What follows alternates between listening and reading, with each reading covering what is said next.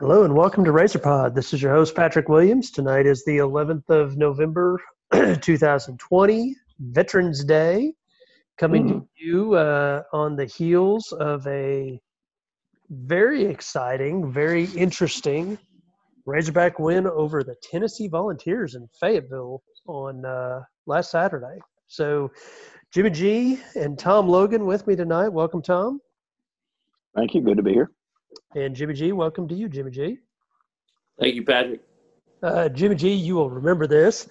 the last time we played Tennessee, I believe the year was 2016, if I'm not mistaken, maybe 2015, in Neyland Stadium. We we calculated the next time we were going to play Tennessee and 2020. Oh my God, that seems like forever from now. And we made a pact that we were going to win that game when we left Neyland Stadium after beating Tennessee the last time. And mm. with the intervening things that have happened, I bet you we would have retracted that bet at any point in the last three years. And glad we didn't have the opportunity to do that because the Razorbacks pulled off. I don't even want to call it a shocker, just kind of a improbable win on Saturday night based on the way the game started. So with that, 24-13 is the the final margin in a game in the first half that I thought was pretty much out of hand. What was your feeling going into halftime Saturday night?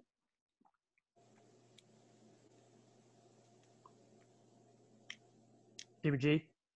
Oh, me. I didn't know who you were throwing to. Uh, well, um, I, it wasn't looking good. Uh, the offense was stagnant. Uh, Tennessee was a fairly conservative game plan, protecting uh, Guarantano a little bit. Uh, but the running game, you know, they're uh, running the ball well, and it just kind of looked like um, a little bit of a continuation of what you know A and M had, had, done. Maybe not quite as uh, explosive as A and M's offense, but just you know, Tennessee was controlling the line of scrimmage. They were controlling the game. Uh, Arkansas was kind of searching for answers. I believe we had either a uh, in the first half. I know we had a bunch of punts. Um, Tennessee had a couple of real long drives. They their kicker, of course, was just booming. Uh, two long field goals. One was uh, over 50, I think, 50 or 51 yards. One was right at it, uh, around 48, 49 yards, and then they had the touchdown. And it going into halftime, it certainly did not look good for Arkansas.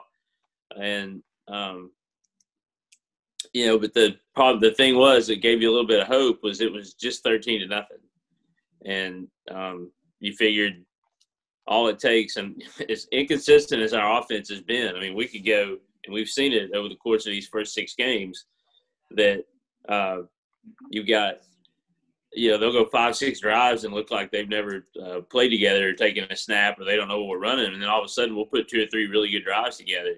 And so that gave you hope. And you also knew that tennessee wasn't explosive and you're getting the you're getting the ball to start the second half. So uh, it didn't look good at halftime but also in the same vein you were only down 13 nothing. It had been 21 to nothing or 24 to nothing which it certainly could have been uh, then you're looking at a whole different story.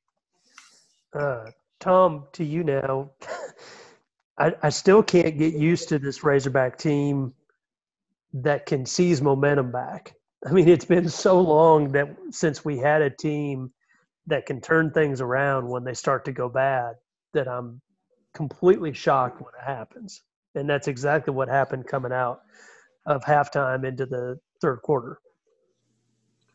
yeah, yeah, no, no doubt about it. It's a, it is a, um, it's a rare, rare treat in our experience to uh, be able to rally from a deficit uh, and, uh, and and just turn from go from struggling to completely controlling the game, and that's that's what happened. Um, I agree with Jimmy G. First half was tough, and it just looked like we were outmatched completely physically up front on both sides of the ball. But then you get to halftime and you look up at the score, and it's thirteen nothing. We get the ball. You know, the the most impressive thing to me about about it was we put together a a really clutch drive right out of halftime. I think it was a six minute drive, converted three or four, maybe five third down conversions, um, just making plays, uh, mixing the run game, missing in the pass, and marched down the field and punched it in. And when we did that, um, you really thought that we, I mean, we were back in the game. We're down one touchdown, and then we kept the momentum going after that. And it is, and once we once we had the lead, um, it just felt like it was ours to lose at that point, and that that's a feeling that never happens um, as a Razorback fan in my experience of forty odd years. Um, but yeah, it's a real pleasure, and you know what's what's a real what is really great to see is a team that can go in at halftime and come out with a different game plan that's effective, and that's what we did. Halftime adjustments have been lost on our team since the Petrino years, and uh, and you know that was really an anomaly for Razorback sports, and it's just it's it was it was wonderful to see um, and to have that hope uh, what that they you, can get it done. What do you think caused us to be able to stop the ground game? Because I, I mean, I didn't get much from the announcers or the color guys on the broadcast and I I don't know enough about football X's and O's. I wish we had our X's and O O's guide Johnny Favel here to uh, dissect the the game tape, but I didn't know what we did different to prevent them from running the ball. Do you? Uh, Jeremy Pruitt and their offense. I mean, they they didn't seem committed to the run in the second half which um, is absolutely bizarre the way they yeah. ran it in the first half. Right, and it wasn't like that. You know, we were stopping Gray. You know, they remained. We weren't stopping him, but they didn't run it as much because I know, like maybe his first or second carry, the second half, he ripped off seven or eight yards, but mm-hmm. they just and it was thirteen to seven at that point. They were still ahead, and so I don't. I, and especially when Guarantano went out, with the I guess concussion or concussion like symptoms. But you thought, especially then, they were going to lean on the run with young quarterbacks or guys that hadn't had much experience, and plus, guy the last guy that came in was a Harrison. Um, yeah, freshman. He's he's pretty he's pretty touted, but he's just maybe not ready, completely ready. But um, and at that point, you really had no option but to throw. And I know their last two drives in interceptions, but you know, when Guarantano went out, I guess midway through the third quarter, um, yeah, they still had the lead. And now I know they didn't by the time they got the ball back, but it was only a one point game. They're only down one, and it just seemed like they. We went on that long drive and then hit some chunk, hit a chunk play, and uh, it seemed like they panicked a little bit.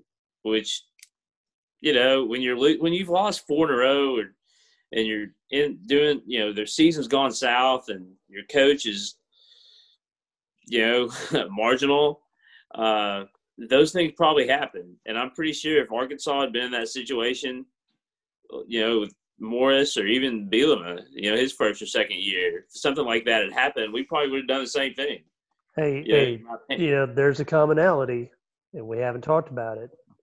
You know, who was up in the booth calling plays? For them. Chaney. Chaney. That felt like a very Chaney like performance. Yeah, I agree. Where he would just get spooked by something, or I guess in his mind, think think that he had an angle, think that he had a had an idea, and thought it would work, and it didn't. And then it was like this cascading series mm-hmm. of decisions where he was just like, "Oh, this has got to work oh, I got to do this. I mean, this this has to be what has to happen. And he was too stubborn to change his mind when it didn't work. Yeah, I mean, we've seen Chaney in action at, at Arkansas, and he has his moments, but uh, you know, it seemed like uh, that um, that not only did he get spooked and he gave up on the run a little too early, but his you know, his run packages were not diverse in any way. Um, there was no, um, you know, sweeps or anything like that. It was just essentially a zone read, which wasn't even a read. It was just hand to Gray. And when Gray was in there, he usually got in the first half, you know, six or seven yards, and then they handed somebody else, and he'd get three. Um, but um, but then I think that we did do something. We must have shifted our defensive line or something like that to prevent Gray from just charging right over the right guard on those zone read plays for for um, a lot of yards. And when that happened, Chaney just like had zero answer.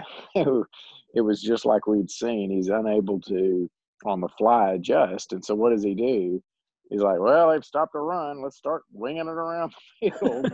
and of course, that ended exactly like you would expect with Guarantano and then Maurer, who was just horrible oh. uh, when he came in the game. I mean, he didn't. He looked like the last place he wanted to be was under center. I mean, it was just it, you could you could feel it through the screen how uncomfortable he was the whole time he was out there and as soon as they brought in the young guy, that's the only time I got concerned in the whole game that this guy was going to come off the bench and start winging it all over the field. Well, and then that it, last that last drive of the game when they ran the same play like seven straight times, and you could just hear Barry Odom going, "Okay, yeah. if that's what, yeah, right. if that's what you want to do, picking away."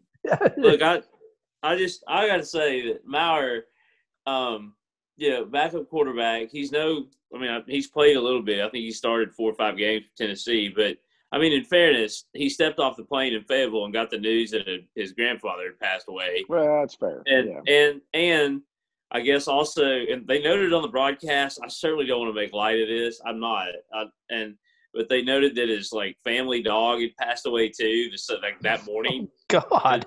And, so he gets off the plane Friday and finds out a grandparent passes away. Then the next day, his parents are like, "Yeah, the, our family dog that they'd had since he was a kid passes away." And you know, if you've had a dog in the house, it's probably, especially if you grew up with that dog, that's not easy either. So. Maurer probably had 200 other things he was thinking about and thinking, yeah. look, Guarantano's going to handle this. We've got a game plan for this. Um, I mean, I'll try to play if I can, but you know, he I, it just I, I don't think that's really. I mean, yeah, he looked awful, but there were some circumstances for him, and that probably weren't the best situation for. I mean, Maurer things need to be perfect for him anyway. I think. Yeah. But it just wasn't a good situation for him, and again, why are you not just just pounding the ball away? And uh, Chaney, I think, thought Arkansas is going to adjust. Just sometimes these offensive coaches, it's not just Chaney, get too cute. And Arkansas knows we're running the ball. They're going to adjust to stop the run. So now we're going to start passing.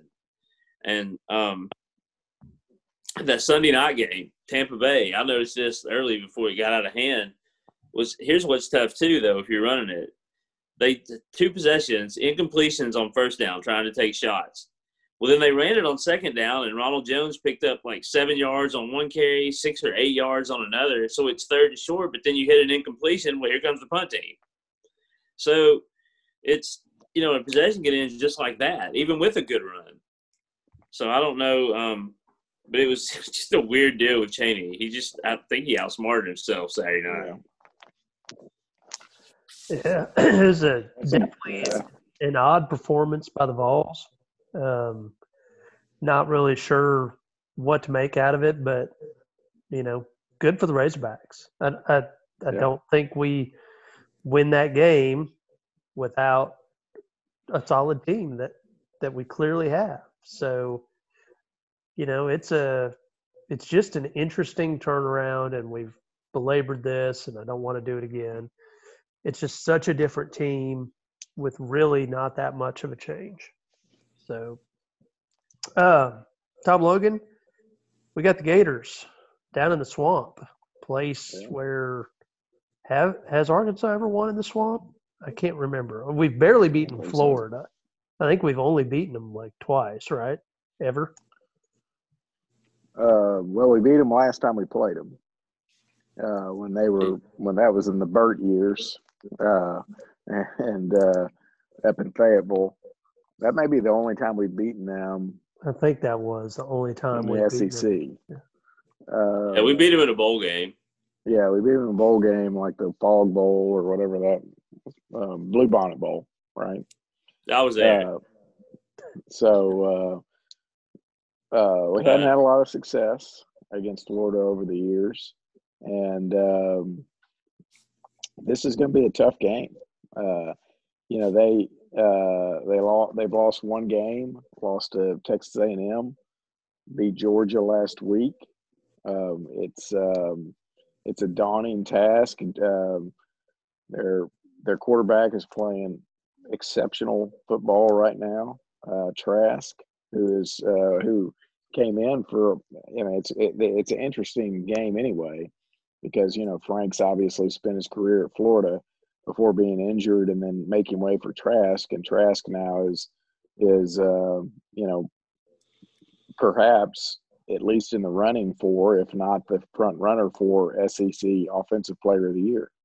Um, they did lose their star uh, tight end Pitts. I think is he out for this game? I think he is, um, which is a big loss. But they have you know plenty of weapons, and they're gonna they're gonna score a lot of points. But with the Gators, the the question is, is their defense, um, you know, a standard Florida defense? Up to this point, it really hasn't been. And uh, I think for Arkansas to have a chance to win, they're going to have to have an exceptional game uh, from from the offense and from Franks. Um, so, you know, it, it, it's a. I think we're a 17 point underdog. That that seems like uh, a lot of points, and um, I, uh, I, you know, I think I think it's going to be it'll be interesting to see. Of course, we'll be playing with our at our coach. That's another uh, intriguing point of this one. yeah, Jimmy G, I think this might be one I would be okay maybe having the COVID outbreak be this week um, for us, but I don't know. I I feel like this is kind of a tough matchup. The only thing that we have going for us is maybe there maybe Florida's a little bit flat after beating Georgia last week. What do you think? They're going to be flat. I mean, that's just there's no doubt about it. They're not going to be. They're not going to bring the same energy level and intensity to play in Arkansas that they did to play in Georgia. I mean, there's that. I mean, that's a fact. It's not. I mean, but it's probably not going to matter too much. I mean, unless you are a Drive Time Sports or uh, the Razorback Online or whatever the shows are called up in Northwest Arkansas or the Josh Bertuccini show, unless you're a caller, a regular caller of those shows, which if you listen to those shows, we're going to dominate the Gators on Saturday. Uh, but unless you're one of those callers that are delusional, it's still not going to be a, a great matchup. I mean, it's, you know, Florida's going to get their points and, uh, I mean, sure, they're going to go through the motions some, probably get off to a sluggish start, but I, I just, I can't see them though just totally laying the wood to us. I mean, I don't see it being like the Auburn game a few a couple years ago. With that night, they beat us fifty-two to three or something. Uh, the first play of the game went for seventy-five yards and a touchdown. I, I don't see that happening, but it's a tall ask. Uh, their Trask is in a groove right now. They've got like uh, Tom mentioned, they've got a ton of offensive weapons. Uh, their defense seemed to do fine against Georgia. Now Georgia's got uh, massive issues on uh, at quarterback right now because, as uh, as they like to say, once some once some teams got a little tape on uh, SB four, it was curtains for him. and then, um, they, you know, they they brought in uh, uh, the quarterback that started against us. I cannot remember his name save my life, but D'Wan, D'Wan Mathis. yeah, Mathis. And for some reason, they will not put in the USC transfer, JT Daniels, who was supposed to be their starter after their all world uh, five star QB opted out for the year. But they, so, and uh, from what I can understand, uh, nobody's on their staff's giving a good explanation. And Kirby Smart seems to be going in the wrong direction right now. So, but anyway, not about Georgia right now, but Florida's defense looked better. Um, and our offense is certainly, you know, not going to be anything. It's it's decent, but it's not as good as A and M's offense that they face. So, uh, you know, I can see Arkansas hitting 17 to 21 points, but I, I don't see them giving us the turnovers we need to win this game. Uh, Johnny Favel's joined us. Johnny, talking Florida. Um, tagging off of what Jimmy G just said, seems like the Razorbacks are statutorily required to score between 24 and 32 points in every game this year. Is that going to be enough to get it done against the Gators? Uh, only if we get three, if we plus three in the turnover. Jimmy G's last uh, last sentence there uh, in his take was really where I was going. Um, you know, Florida's got a great potent offense. Um, you know, their their losses have both been respect have been respectable. You know, A and M on the road. Um, we're just going to have to get a, a, tip ball. You know, a, a pick six. We're going to have to get some help from Florida. They're just. I think it's been said they're they're a tough matchup for us. High power offense. You know, I'm not sure our best offensive performance right now, given our inability to really dominate the line of scrimmage and, and run the ball. Um, that that that's going that's what's going to take, and that's what really kind of concerns me about trying to keep this game close. If we don't get turnovers, is I don't think we're in a position right now where we can, you know, dominate the line of scrimmage, run the football, uh, and shorten the game that that you need to do when you're kind of outgunned um, on the offensive side of the ball. So yeah, it's going to be from the turnovers. We've done it at times this year.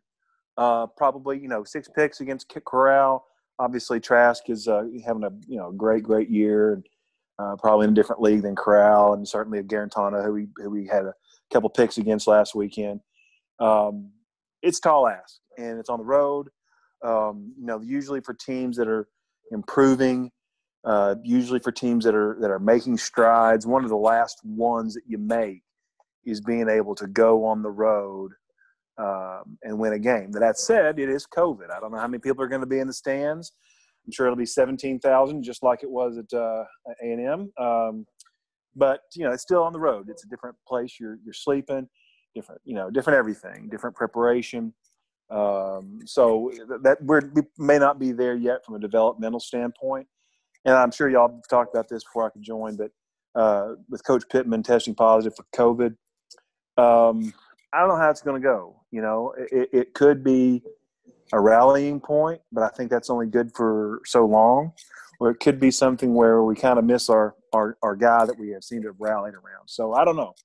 Um, we'll see. I think it's a tough ask. Ford's obviously very good. We're on the road. We're not quite good enough dominating football yet. So, you know, if you're being honest with yourself, you know, it, it's going to be it's going to be a tough game. Right. Well, we'll get into a little more analysis when we hit the Arkansas picks. So, Jimmy G, take it away. All right. Um, well, the Razor Pod crew has uh, been at uh, the records uh, due to this weird season. Um, with as uh, we're going to be much like a lot of these teams, we're going to have a different number of games picked. So uh, we're just going to have to live with that. So when I give our records, it'll be everybody's got a whole batch of different games, uh, because uh, of missed weeks, uh, games canceled. Uh, Patrick Williams' first uh, sleeper pick game was canceled, so the Washington game last week, so he won't have that. we got Tom out, didn't get any picks in. Johnny missed a week with a pick, so. Uh, all the records are a little different, but Patrick's our leader right now at uh, 15 and 10. So he got 25 games in. Uh, I would like to say to our listeners, I'm the only one with a full complement of 26 games big. Now, hold on, Jimmy G. I said a substitute sleeper. Uh, I looked through the records. There was no record. I got no. I shall prove it to you. I had Pittsburgh as my substitute sleeper after I uh, found out the Washington game was canceled. Was that on text or email? Because I checked that, all my text. That was messages. text. I checked all my text messages. Right here. Friday, 6.36 p.m., new sleeper. You're on it. When that halftime of the Pittsburgh game? oh, funny one. Thank you, Johnny. I'm going to screenshot this, Jimmy G. I demand satisfaction for this pick. It's a recount. It's voter fraud. I demand voter fraud. Hand recount. counting. Hand- Hanging my, Chad. uh, I swear I looked through my text messages. I did. look, I look for Friday at 6:36.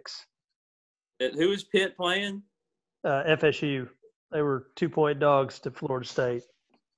For On road. real? I have to go back and look at the line too. That sounds fishy. All right. Okay. All right. Well, for now, I'm going to hold a press conference at Four Much like- Seasons Landscaping, and I'm going to demand my much like other- pick. Uh, Patrick Williams is 15 and 10, but he is. Uh, we've got a court filing. Uh, we'll have a ruling for our listeners by next uh, week's show. Rudy Uh, Giuliani is going to sue you tomorrow. Patrick could be 16 and 10. Um, so we got that going. Uh, I am 14 and 12. There's no doubt about my record. 14 and 12. Um, Tom is 11 and 9, and Johnny is, uh, let me see if I can, 9 and 12. God, that's bad. So yeah, anyway, all sorts of different, uh, differing records and number of games picked. So uh, Hey, it wouldn't be the Razor Pod Picks contest if there wasn't some form of controversy between Jimmy G and Patrick Williams. there Well, has to be and- some random tiebreaker or you know side bet that will determine the winner. um, well, I was the reason I. I mean, I I don't doubt you, but I just I thought you'd sent one, uh, and I just was going through my text messages to find it tonight, and I couldn't locate it. So uh, it's probably we're going to assume our listeners on review he's 16 and 10, but we'll we'll double check with the accounting firm of Ernst and Young, and uh, we'll get that on there next week. Uh, this week, uh, for our listeners, they probably are aware of this. Um, a lot of cancellations and postponements of games this week. So uh, we're gonna. Uh, it was tough enough finding five games to pick, so we're just gonna uh, shelve the sleeper games.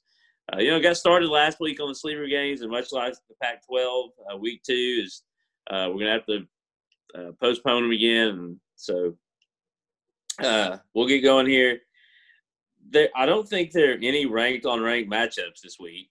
Uh, and I don't think there would have been any even post all these postponements and ca- ca- cancellations because I was looking through the games that have been not going to be played, and there were no top 25 matchups this week. So, um, so just not a lot to go on, uh, but it's nice to have some college football. And uh, so we're going to start with uh, Notre Dame at Boston College. And uh, I think we all remember a very famous Notre Dame Boston College game the week after Notre Dame knocked off a number one team. So that's what's going on again here.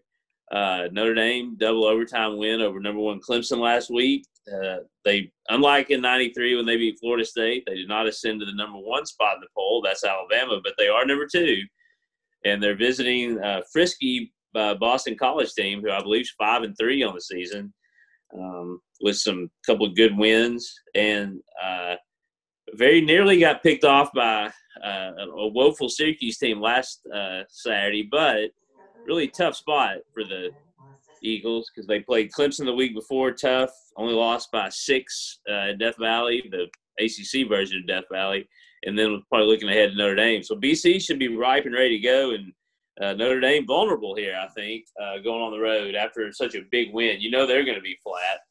So, uh, Tom Logan, we'll start with you.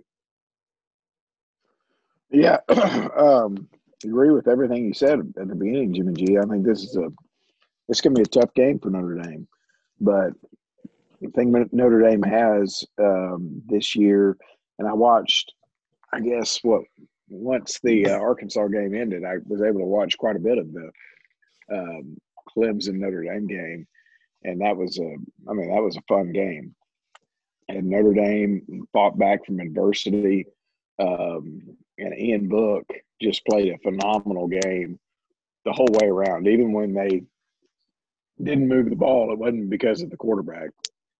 And I think he's the difference here. I do think Boston College is going to play him very tough. They're no, they're no joke. Boston College is a good team this year. As Jimmy G said, they only lost to Clemson by six or so.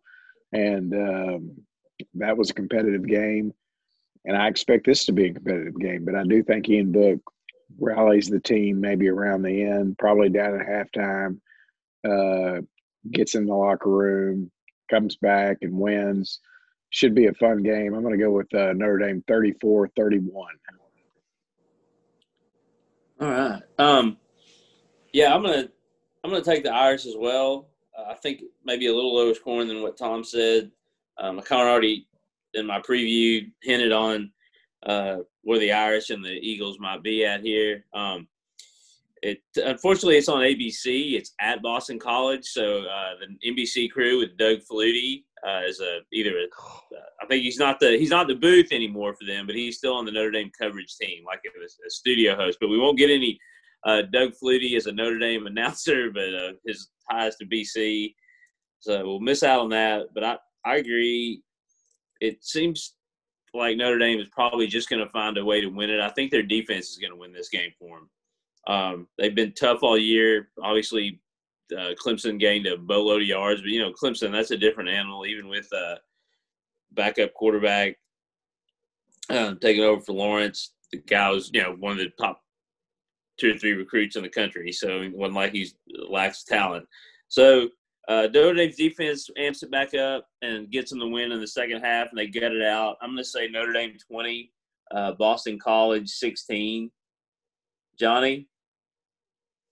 Yeah, I can't I can't disagree with a lot y'all said. I do think that that you know Notre Dame may come out pretty flat, maybe the first half. Um, and Boston College playing at home, they're going to be pretty pumped up on Chestnut Hill. Um, you know, I think Boston College's quarterback Jurkovec, I think he started his career at Notre Dame, so he'll he'll be ready ready to play. Probably look ahead game last week against Syracuse, 16-13. Really didn't look that great. Um, had kicked some field goals to win that game. Uh, probably looking forward to the Irish coming in. There might be a couple Guinnesses consumed before this game. Maybe a few, a few Sam Adams. Uh, you know, Boston College, the Irish. This is going to be, you know, the Dropkick Murphy is going to be doing a, a, a, show in the parking lot, shipping up to Boston. Um, anyway, but I think that, that Notre Dame just going to outclass them in the second half. I think they'll probably struggle for a half. Um, you know, getting their offense going, maybe a little sluggish in the trenches. But in the second half, Book comes back alive. They make some big plays and just barely cover. I think it's a 13 and a half point spread. I'll take Notre Dame to cover, but uh, just barely 38 23. Yeah, this is my first year doing this. Uh, I, I kind of knew where the crew was going with these picks, so I intentionally uh, kept Patrick Williams for last just to because I, I, I wanted there to be no doubt where I wanted Patrick Williams to go with this pick. I, I was I was gonna say if you hadn't said I'm not taking the bait. Thank you very much for dangling that big old nightcrawler worm right in front of me. not biting tonight, Jimmy G. Uh, no, no. I'm gonna stick with the Irish. They uh, I got a double up to catch up on the Irish last week, so uh, I'm gonna ride them this week as well. I think they will be flat. I think everything that the whole crew has said is spot on. It's going to be a tough game for them. It's going to be a tough to go on the road and get up again after that. But I actually kind of think they will use that Clemson game and it'll give them a lift. Um, you know, rush the field, huge win for Notre, probably the biggest win Notre Dame's had in, gosh, what, 20 years, 15 years maybe. I mean, they did go to the national championship game about six well, years ago. but that was fluky, and they got their butts beat. I mean, you know, I know they were undefeated, but they had to kind of walk a tightrope. But I mean, they beat number one, consensus number one, um, in a great game. So I think they'll use the lift. I think they'll they'll make it through this game. But I do think low scoring, relatively to what happened last week. I think maybe a 24 to 20 final. I can't wait till BC's up 24 to 6 in the fourth quarter and Patrick Williams is like, golly, I had it. It's right it was there. right there. All right. Um, well, I wanted to start off with an interesting game because there's really not a lot of them out there. Uh, next, we're going to the ABC primetime game. Uh, Wisconsin makes their return to the field after a uh, almost well a long time off. They played their opener and they haven't played since. Um, they number three? yeah, they just keep moving up every like- week though. Just waiting. to- Yeah, Just to roll up them. Razorbacks record. Uh, there's a their quarterback that tested positive that started that whole mess. Uh, Graham Mertz. He is the rumor is he may be eligible to play because I think he comes out of protocol maybe Thursday, either tomorrow or Friday. What? How long has he been So- in protocol? Well, they've got the Big Ten's got a 21 day rule. So Oh, that's right. The made up stuff. so if you uh he he's uh still in the protocol, they're back but the reason they need him is their backup quarterback had a positive test after he did. So he's not going to be out of protocol. So there's whatever's going on with that, then of course it may not matter because Michigan seem can't can't beat anybody these days. So uh Wisconsin and Michigan, I'm guessing this is where Herbie and Fowler are gonna have to go. Uh but we'll see what happens. Um all right, Patrick, we'll go right back to you, our resident Big Ten expert.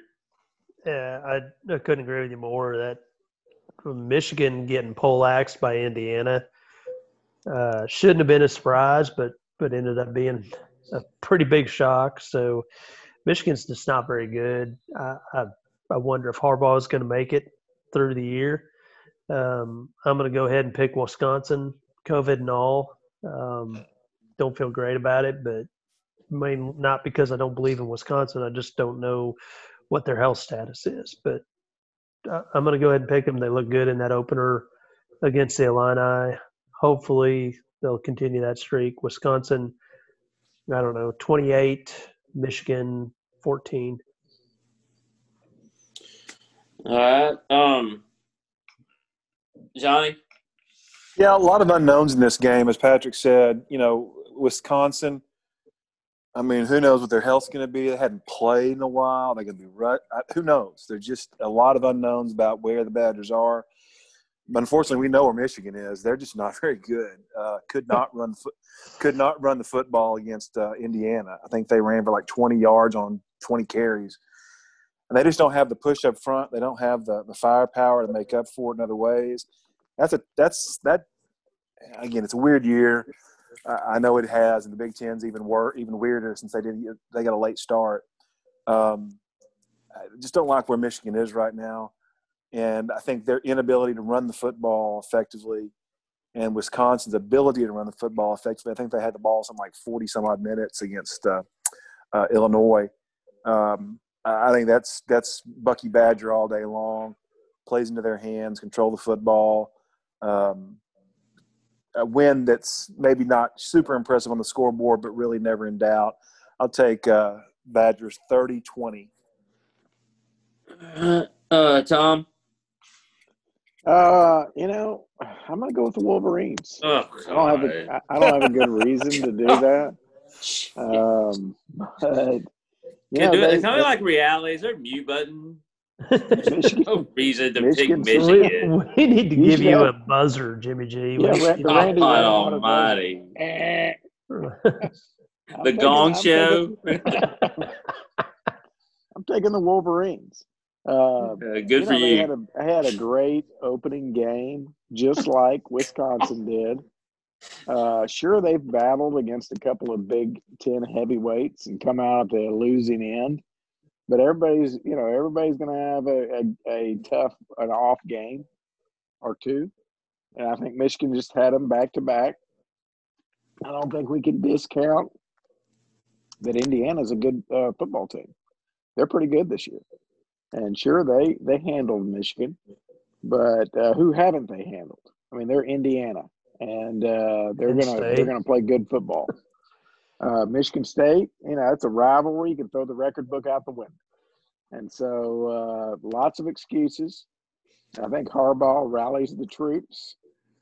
He steals one at Wisconsin, and they may lose out. But I'm going to go with the Wolverines uh, in a really good stink fest. I'm going to say Wolverines 16, Michigan, or uh, Wolverines 16, Wisconsin 12.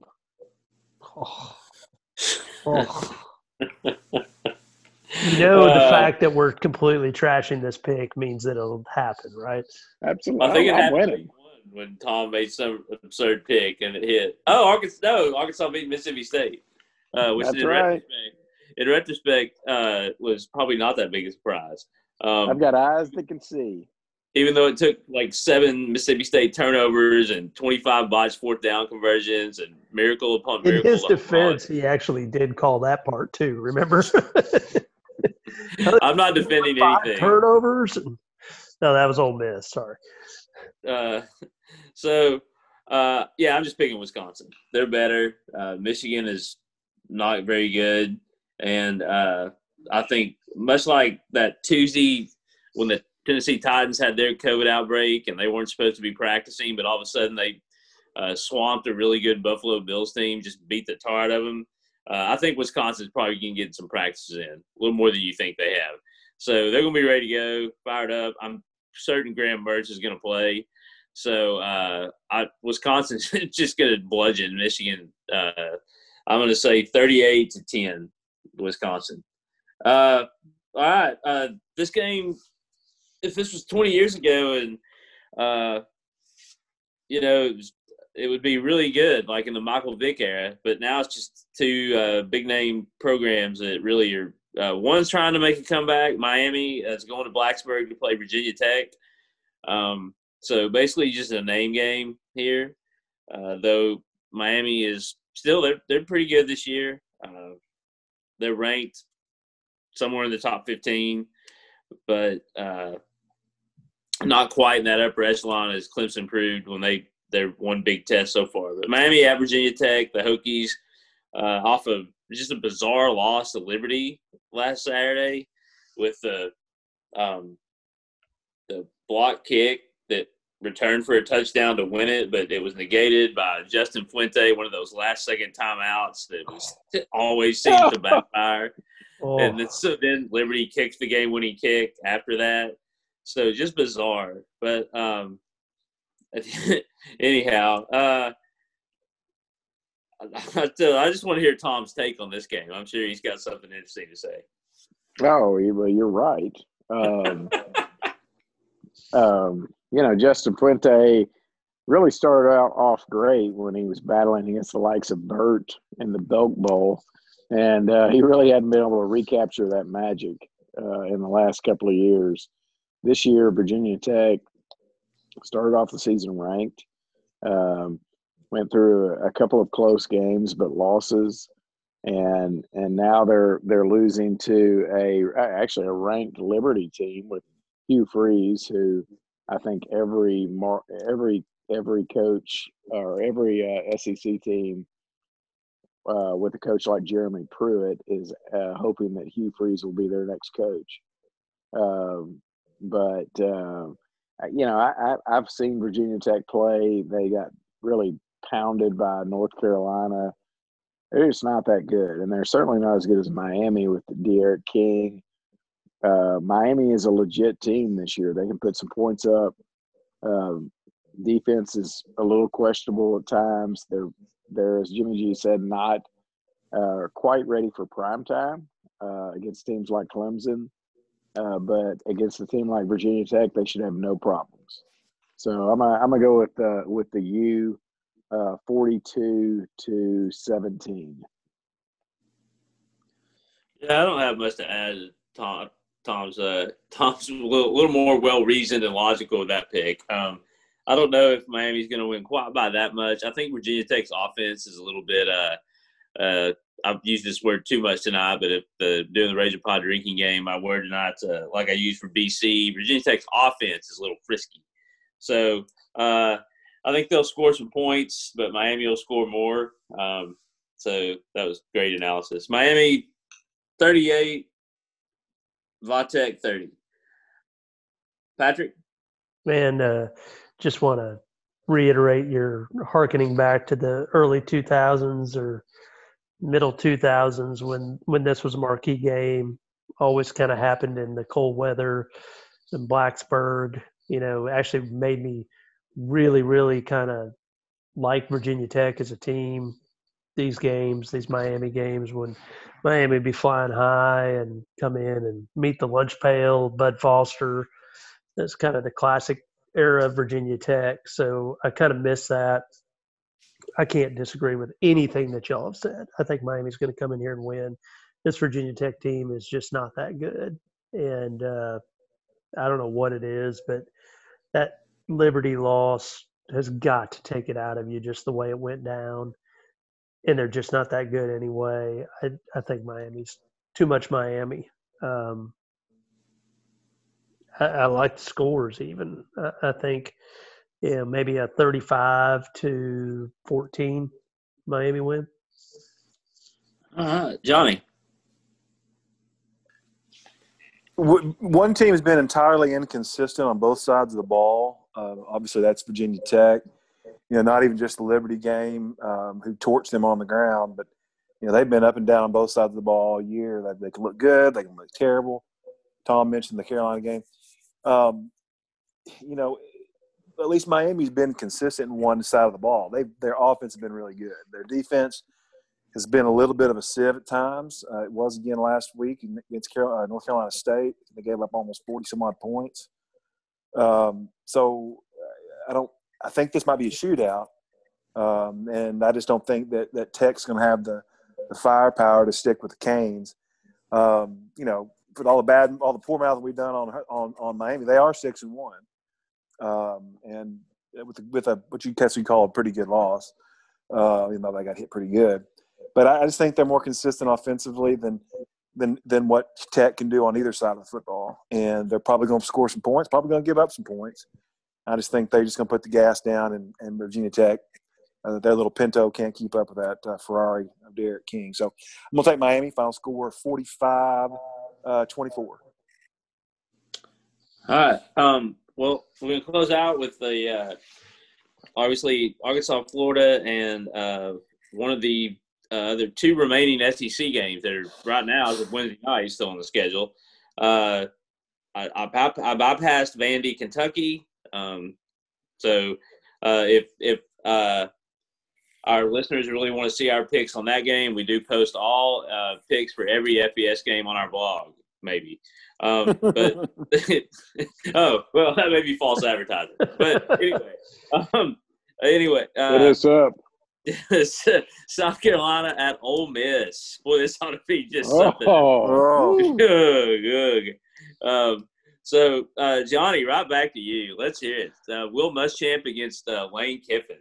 Mm, boy, is there going to be a spelling contest? Um, you know, Muschamp is really on the ropes. Um, he is he's in trouble in in Columbia. Um, and they got absolutely smoked by Texas A&M last yeah. week.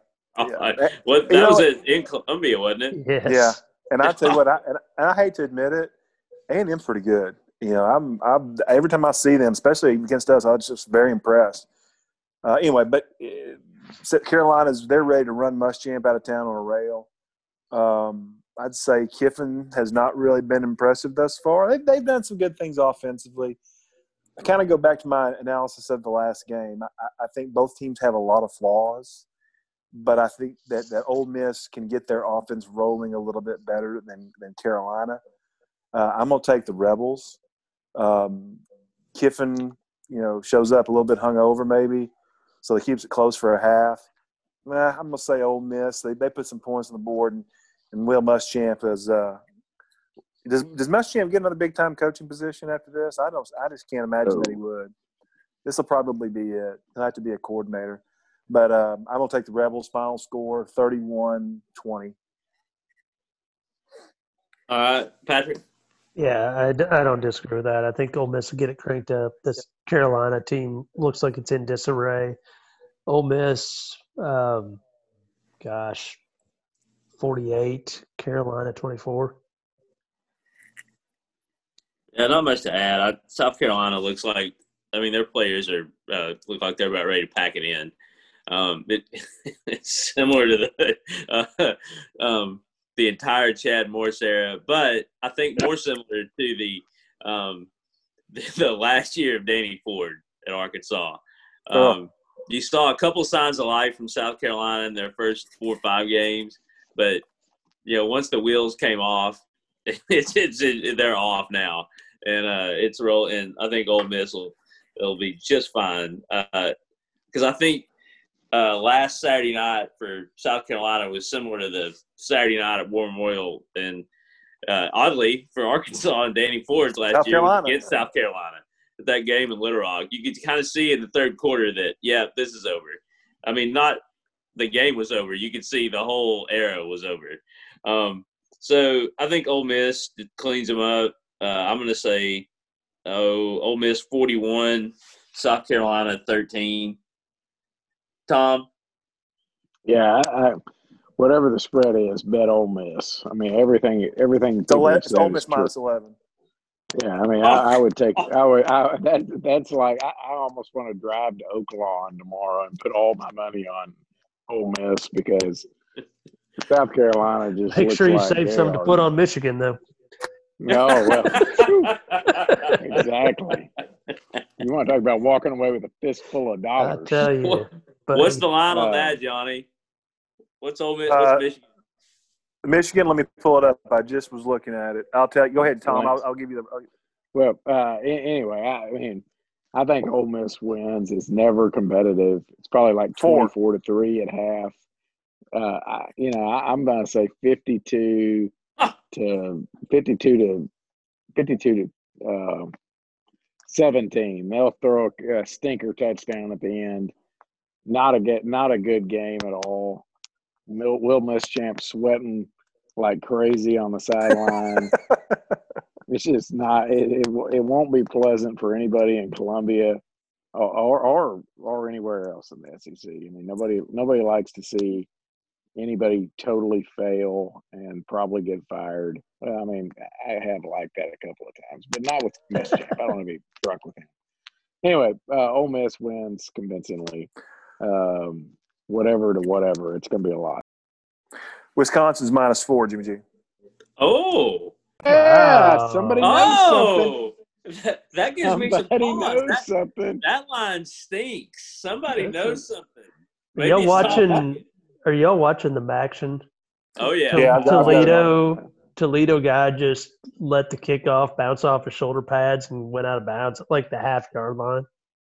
Is it Reggie Fish? Is that Oh, I, I, I, at halftime of that game, I flipped over to Ball State Eastern Michigan, which is tied with four minutes left. So I haven't Oh. gone back to Toledo and yeah, Western Well, Michigan. It's there- riveting. there- It's action everywhere on a Wednesday night. it's just crazy. no, but has there ever been? I mean, there is no more team that screams Wednesday night action than Toledo. I mean, Oh. they, they, I bet they played on Wednesday night more than they played Saturday. Are they literally playing the whole MAC schedule on Wednesday Yes. night? No, Tuesday and Wednesdays.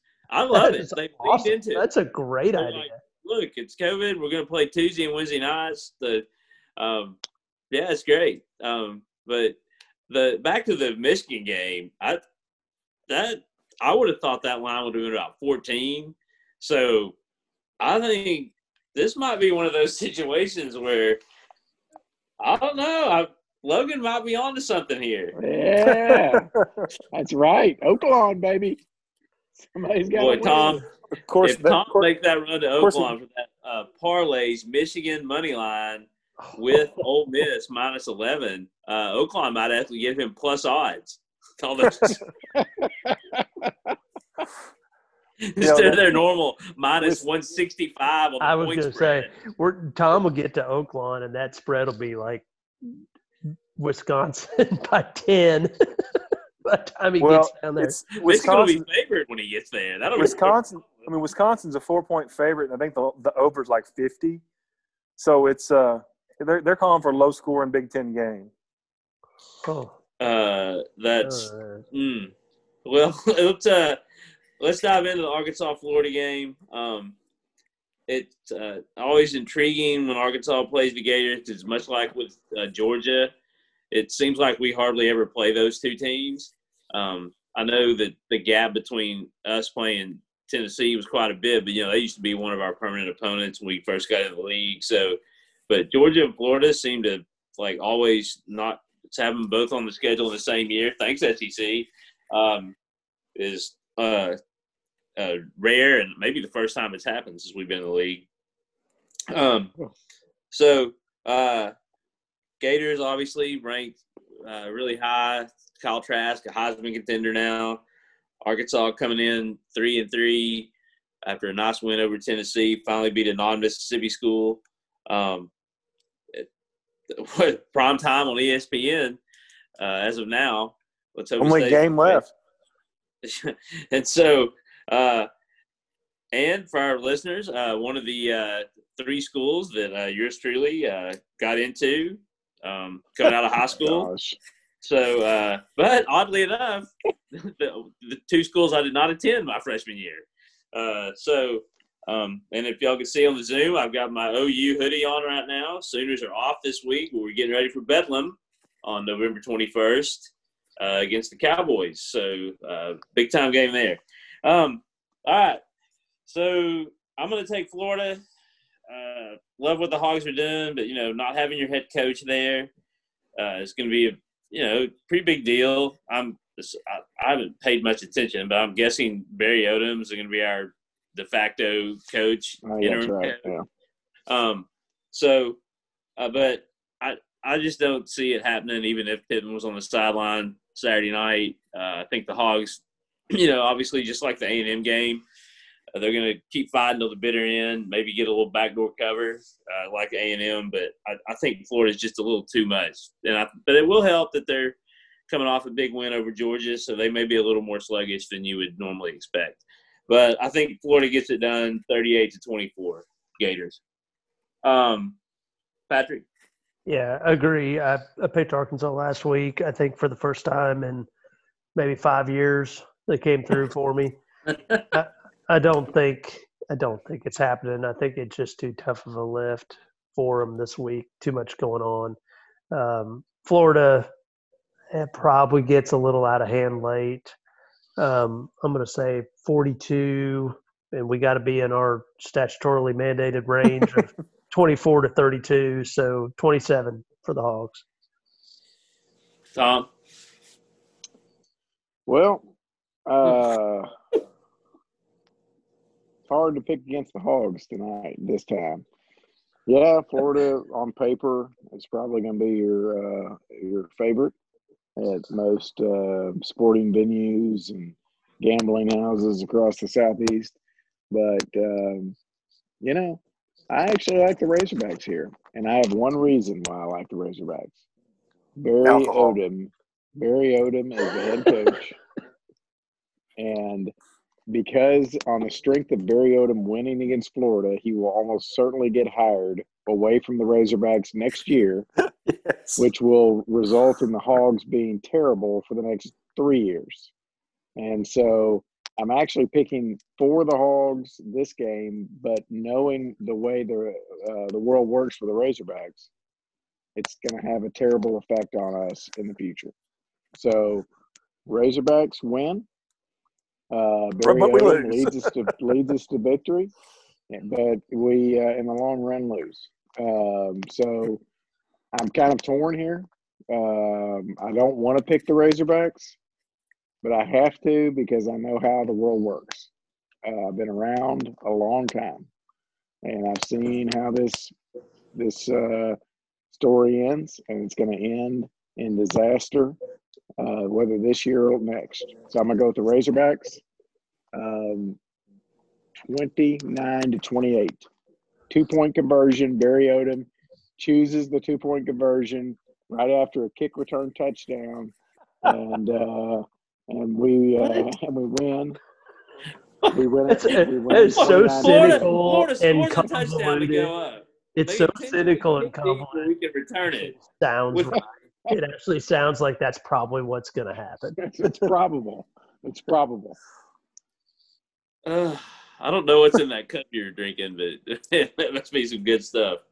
Um, all right. Well, thank you, Tom. Um, uh, Johnny, Johnny, Johnny. Uh, we our uh, sponsors have missed you. I know. Uh, it's uh, it's been tough, but you know they've been disappointed. We had some big name sponsors lined up, but uh, you know now they're like, where is Johnny? He comes on the show, he gets off the show, he may not be available for the pick segment. So um, we've had to put them on hold till they get a little more confident with your consistency and being here for the pick segment. So tonight we had to pull back a, old friend. They don't have a lot of money, but what they do have, they uh, and you know I don't like Rogers a lot, but um, they have a great solid company there. That's uh, Daisy BB Guns is uh, Oh, decided to come come back to life Nice. to sponsor our segment. Um, so uh, I know uh, probably all of us uh, in Arkansas as youngsters, well, except uh, Patrick, not here as a youngster, but um, you know, involved in those uh, famous BB gun fights, which are you know the kids don't Mm. really get into anymore. Not really Yeah. a thing. for I've got I got a. Red Ryder in the other room. yeah, I mean, so uh, Daisy, a big part of all of our uh, youth. So they're they're back for a one night appearance. So you got Daisy BB Gun. Uh, I can still see their factory uh, on 71 as you drove into Rogers. It's just as ugly a building as you can imagine. Um, re- basically, just really welcoming you when you're heading north from Springdale up into Rogers. It's like, man, yeah, you're back. You're really in a crappy place right now. But the products they made were spectacular. So. Oh. Um, Mm. Da- Daisy BB Guns, uh, welcome to the show, and uh, Johnny, they're Razor Pod also indirectly sponsoring uh, Daisy BB Guns product liability insurance. So uh, Hey, well, large premiums, large premiums. well, well, Johnny, what do you think? Arkansas, Florida. Logan gave us a big dose of hog luck. I don't think that's out of line. Probably true. Um, I just think there's a lot of headwind in this game for us um, on the field, off the field, uh, going on the road. You know, style of play, coach being sick. You know, we still got two more days for people. I think we test tomorrow. I think if if Pittman's got the COVID, I'd I'd be shocked if we didn't have more positive tests. They claim we haven't had any more but um, we'll see. Um, I, I just I think it's unlikely. Um, anyway, but even if that's truth, I mean that we got to go with what we know right now, and right now we think everybody's playing. Um, I don't think it matters. I think they've got too much firepower uh, in uh, on Florida's team, and you know we said it on the show a hundred times. If you're saying, "Oh, we got to get three or four turnovers," you're you're looking at an act of God type of game. I think they're gonna they're gonna have JB too much for us. I think we'll have some success. I think we've shown, like like uh, Logan said, we're not gonna or whoever said we're gonna fight till the end. We're gonna, you know, maybe a backdoor cover. It's a 17 point line. Uh, there's a chance that Florida's a little bit sluggish. Uh, coming off cocktail party, I think Jimmy G mentioned that. I think he's right. Um, you know, college football is a game of emotion. If we're going to, not only are we going to need breaks, we're going to need them early, and we're going to need them late. so we're going to need to get off to a good start, and we're going to need some kind of break at the end. So it, that's. But then when, when you're saying that, when that's your analysis of how the Hogs can win, you can't, in good faith, say that you expect us to win. So I'm going to take the uh, Gators. Yeah, what about a little backdoor cover? 42-28, late score. We uh, backdoor cover the 17. All right. Um, well, as I told our listeners, uh, no sleeper picks, but uh, I'm sure Patrick Williams won't mind. Occasionally, we do uh, throw in a random uh, big sporting event, and we've never got to do this before on Razor Pod. Uh, a tradition unlike any other. A little hello, friends. Uh, Hello, the Masters, friends. The Masters begins uh, tomorrow. Uh, well, because we're recording this on a Wednesday, but it's uh, going to be this weekend uh, in November. So the Razor Pod crew gets to uh, maybe a little little prediction here um, with the winning golfer. Uh, I've seen a couple of emails, so I kind of know where some of the podsters are leaning, um, but not all. I'll just say uh, I think uh, it's finally it's time for the uh, Northern Irishman to finish off his career Grand Slam and coming in a little bit under the radar this this year. Uh, not a lot of pub. It's all going to some other players. So I like Rory McIlroy to get it done um, in November, odd time. Uh, I think he finally gets the Grand Slam. So or career Grand Slam. Uh, Patrick, your favorite sport, golf. Jack Nicklaus still playing? Is he an option? Is uh, He's he's he's uh, he's still eligible, but he's not playing. Sam Snead? Is he? Can I pick him? I bet their I bet, I bet their golf shoes will stay together. Maybe so. That's a good point, Johnny. Oh boy, what? Who do I know? Lee Westwood. That's who I'm picking. Lee Westwood. I don't know if he's in the field. I'm being serious. I don't think he's in the field. I don't know. Can I have the field over whoever Uh, y'all? we'll pick? let, we'll let uh, uh, Tom. Who you got? Who you got this week? DJ. All right. That, for Patrick, that's Dustin Johnson. Okay. You know who that is. Uh, uh, Johnny. You know, I'm already sick of hearing about how far Bryson DeChambeau can hit can hit a golf ball. I know he can pound it. A lot of guys can pound it, but I saw an interesting stat that said something like in the last four or five years, for some guys that had the minimum of 12 rounds, he is last in out of 65 players in putting at a, on hmm. those on those Augusta greens. So DeChambeau gets you know ticks dig the long ball, but he doesn't putt well enough around Augusta to win. I think the guy that gets a hot putter this week, who hits it plenty far, um, and I think it's going to be a little soft. So it's it's not you know racing fast. It's supposed to rain a couple times. Of course, they have that SubAir system that can suck as much moisture as they can get out of it, but it might be a little softer than it normally is. Like Jon Rahm, I think the Spaniard gets it. I think the Spaniard gets it done. Uh, he had two uh, two two uh, aces today uh, or yesterday. The part he had one, he skipped one across the uh, across the pond on 16 for a hole in one, and then he had another hole in one. I can't remember where it was. He had two hole in one the same day. I think that portends great things for Rambo. Um, ole, ole, you know, uh, arriba, arriba. Let's go, uh, you know, España. Uh, Patrick, you've got the other 90 golfers in the field. I believe they're 93 after. Um, so you got how about this? Okay. How about I pick Euro or US? Okay. From listening to y'all, that that's a big deal. That uh, Euro versus US and something is always some some sort of Ryder Cup thing. Yeah. So I, I'm picking Euro. A Euro is going to win.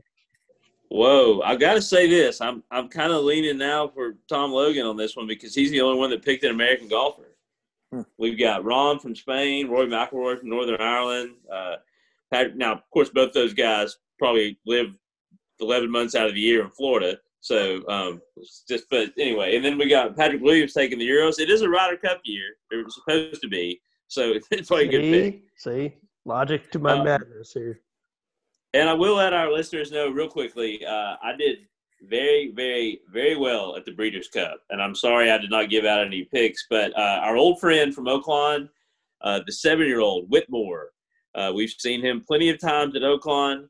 His fourth try at the sprint, I don't know how much money I have lost betting against Whitmore over the years, but uh, I had a nice chunk of change on him at 17 to 1 in the Breeders' Cup sprint. And he came roaring down the lane and easily won the sprint. So, Whitmore, uh, man, hats off to you. I've seen you in person many times. I think all four of us have on the crew, and uh, it was just great to see you at Keeneland uh, taking home the big prize for a sprinter, the Breeders' Cup Sprint. So uh, that was awesome. All right. Thank you, Jimmy G. Uh, good job. Good pick segment. Tom Logan, we have mail. Uh, yeah, we sure do, uh, Patrick. Uh, and it's always great to hear uh, from our uh, from our male squad. Um, both of them commenting on the Tennessee game, of course. Our friend Tracy in Tulsa writes in that uh, and asking the uh, first comments that it's great to be four and two, which uh, most of us believe we really are, but we're not. Uh, and the question he asked is, was the Tennessee quarterback play that good, or was the Arkansas defense that good? Uh, Tennessee QBs 11 for 21, 170 yards, zero touchdowns, two interceptions. That's not good. Um, and uh, we had Poole, Morgan, and Catalon all getting double digit uh, tackles, which is very good. Um, and so uh, very um, sage words from Tracy and Tulsa, and I seem to be having some technical difficulties because my my email. Oh, there you go. Now it's popped back up. Um, our, and um, so Tracy, uh, let's see how he finished it.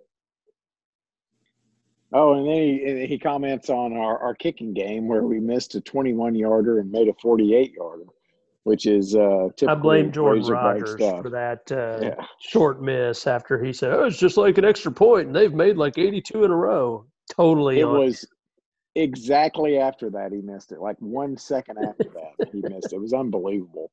Um, and uh, oh, Tracy, when he said he thought he could make the 21 yarder. He said, give him an unwanted jersey number, a square toed shoe, and it'll bring back the pendulum style straight on kicking approach for victory. Uh, I miss those days when the kicker would trot out there from 21 and it was even money where he, whether he was going to make it or not. I mean, the balls went everywhere back in those days. That was that was when kicking was fun. Um, then our old friend Ken writes in uh, and comments that uh, the Arkansas Tennessee game reminded him of uh, back in the uh, Nolan Richardson 40 minutes of hell's hell days because the first half we looked like we were awful and beat, and then suddenly we scored 24 straight and we won the game. and uh, I thought that was a really good point because that's exactly what it felt like. Uh, 24 unanswered in the third quarter. We only scored points in one quarter of that game and won by uh, two scores. Crazy for sure. Um, so, Ken and Tracy, thanks for writing in. Uh, can't, my, my email keeps going out on me, so I didn't see how Ken finished the uh, email, but um, uh, many goes. Many goes. Oh, uh, no, no, he didn't. He, there was there was not very many goes. In fact, uh, I think he took the go week off. But uh, he did mention that he lives in the North Texas area, and he has seen an increase in the number of people publicly wearing Arkansas Razorback apparel, including a few flags. So, a good sign for the Hogs, and uh, hope it continues. Tom Logan, of course, predicting uh, it will continue after this week, and, uh, and I think we all like our chances on that. So, um, Patrick, back to you. All right, thank you, Tom. You're right. I, I just assumed, given Ken's history of many goes, that there would be several goes here, but uh, he he's zigging when when he should be zagging. Good job, Ken. Way to keep us on Patrick, our toes.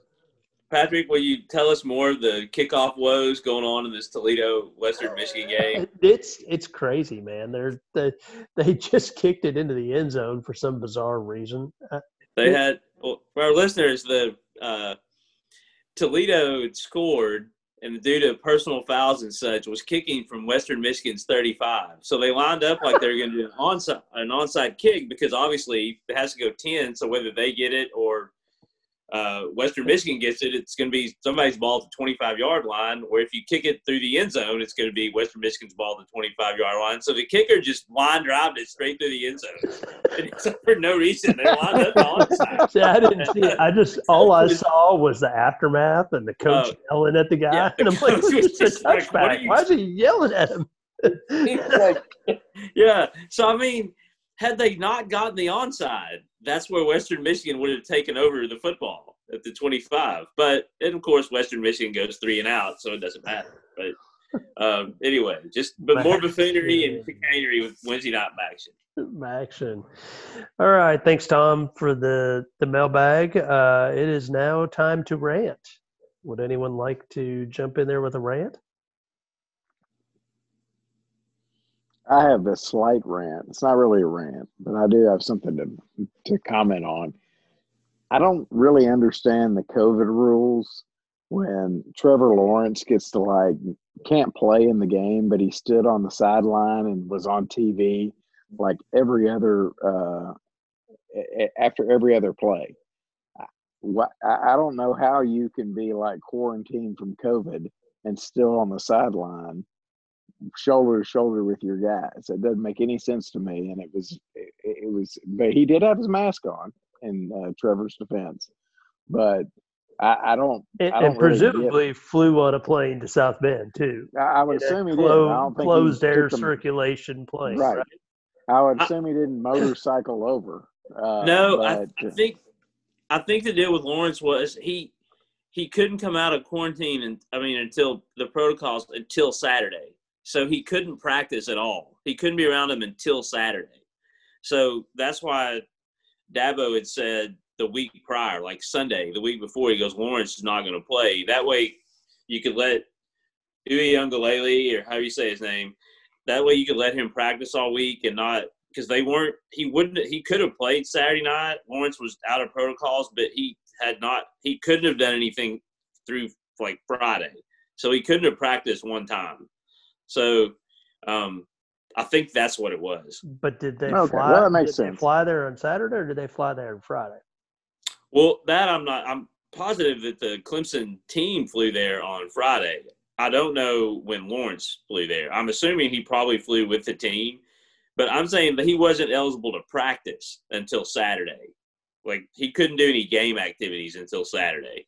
So, So Dabo think- just said you can't play, essentially. right, he just said, "Look, he's not going to play." All right. Well, then I have no rant. That's fine. Uh, Never mind. I'm gonna jump in, not really a rant, but kind of a bad beat on uh, Jimmy G and I guess FNG last week with the uh, fighting Herm Edwards and USC. Oh, Had the the early morning special out in the Pac-12 that where Arizona State was actually dominating that game. I think up by I guess 13 really late, and uh, USC scored two touchdowns in like a minute and a half and won 28-27. Because that was a game I had just kind of written off on the Regipod picks last week, and they ended up coming back and winning. I watched the end of it because it kind of fell during a time when uh, there wasn't a whole lot else going on, so I flipped over to it. The other mini rant I have is uh, Jimmy G's omission from the Razor Pod picks of Floyd of Rosedale being played on Friday night this year. Um, Friday night's uh, Big Ten game is the Floyd game, so uh, feeling a little more optimistic about Iowa football after they poleaxed Michigan State last week. So getting excited for that. Would have liked to seen that. That would have been my sleeper game, although I probably would have had to go the other way. So no, it wouldn't have been. But Minnesota's horrific. So uh, that's Well- that's just a little mini inside joke, inside baseball Jimmy G rant. Well, I certainly apologize. I did notice that Iowa and Minnesota were playing on Friday night. Um, I'm sure it'll be uh, cold and miserable, and um, the fans will be. I mean, the the stands will be make it look even more miserable with how barren they'll be, and uh, I, and Minnesota is that's completely dreadful. So that was um, part of the reasoning. But I will note the Hawkeyes did just destroy Michigan State, who um, who is one of the reasons that Tom is picking Michigan because they barely squeaked by the Wolverines in a rivalry game. So, uh, yeah, but I'm sorry we didn't pick Floyd. throw the record Rosedale. book out the window. Throw the record book right out the window. Well, both of them are equally awful. So yeah, you can see it.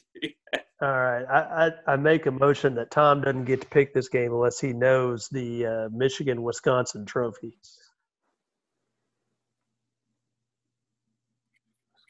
Well, it's uh, Paul Bunyan's. Uh, hammer. Hey, no, so close, so Paul, Bunny, Paul Bunyan's pancake griddle. Paul Bunyan's drill press. No, the axe, the big axe. Remember when they what chopped down Paul Bunyan? What did he say that Paul Bunyan had? I missed it. a hammer? Oh, I knew it was an axe. It was No. a Thor joke. A Thor joke. Logan, which my homework was to learn all the Pac 12 coaches from last week, which, by the way, I didn't do my homework. Sorry, just much like high school. Um, but um, so Logan's assignment should be to learn the Big Ten trophy games. Hey, I'm on that. I got it. With the keg and nails, that's is that, who's that Cincinnati and Kentucky. Who is that? Cincinnati. Who is the Indi- Keg not and on a That was. Indiana and Kentucky, or that was Indiana, The, Kentucky. Sorry, where was the beer barrel? That was Louisville, Kentucky. Tennessee. Louisville, Kentucky. Tennessee and Kentucky. Tennessee, Kentucky. Yeah, they had, they did away with that because some guy got killed in a drunk driving accident. They don't do that Yeah. anymore. Yeah, 'cause that's the reason. The Right. If, if, if not for the trophy, if not for the trophy, he he wouldn't would have been still be here today. drinking 15 beers because he was in college. So, so you say with the keg and nails is Indiana and Kentucky? I I think don't- that's right. I think that's right. uh, that what Old Oaken Buckets, Indiana, Purdue, right? Yes. Yes. All right, so we're halfway. Well, not halfway home. We're probably a, a, a quarter of the way home with all the Big Ten tr- trophy games. What, well, I uh, want to hey, just what, uh, the the keg and nails is between Cincinnati and Louisville. Oh God. what's that old classic Rutgers uh, Maryland trophy game? oh, that's a good one. Just our resident Big Ten expert know that. Uh, uh, is this a trick question? None of the above. there is not one. It's the one What's the- in Big Ten. There's What was the one that UConn tried to get going with South Florida? Or used Oh, those used yeah. Yeah, that was the chair, the broken chair. the broken chair that some fan put together. Civil civil conflict. Remember Oh. that's a, Like a Randy Travis song. the battle for the half drunk beer. Now, now David Basil's got Arkansas try. He tried to get us in the mix for several trophy games, but the Golden Boot's the only one that stuck. I think. the Big Ten's got a lot of those games. Land Grant Trophy. Uh, was that Penn State, Ohio State? Um, there's the Paul Bunyan's axe. Michigan is- State, Penn State have one. I Oh, think that's the that- land grant. That's That- the maybe land grant. land grant. Yeah, yeah, That's yeah. the land Okay, grant. Yeah. Um, T- Schools proud Open to call themselves land grant institutions. right. Cal colleges. Um, so, uh, Little Brown Jug, which we talked about opening weekend of the Big Ten, Minnesota and Michigan. Yes. That was your that was your Rece Davis trivia question, week one. Wow. So, we, I do went like on Patrick Williams doing a little Rece Davis trivia question. Now you need to waive for you. I know it would be like a quarter, not the hundred dollar bill, but um, Uh, it'd be a uh, gift card to your local Shell station that I found, it, found in my drawer. Yes. Well, Jimmy G, you never know when you might need a sport coat for the uh, Oaklawn Jockey Club. Don't don't sleep on And- the our gift card. and slacks and the whole the whole ensemble for under uh, forty dollars. Stein Mart, Uh, not long for this world. Uh, you you better go get your bargains now. They are uh, on going out of business. Uh, I I don't really have a rant. We probably taken up too much time. I do want to say to our Tennessee friends, uh, Joe Boo and Little Guy, and Little Little Guy, and Stat Boy, and uh, all very gracious in defeat. Um, nobody was bitter.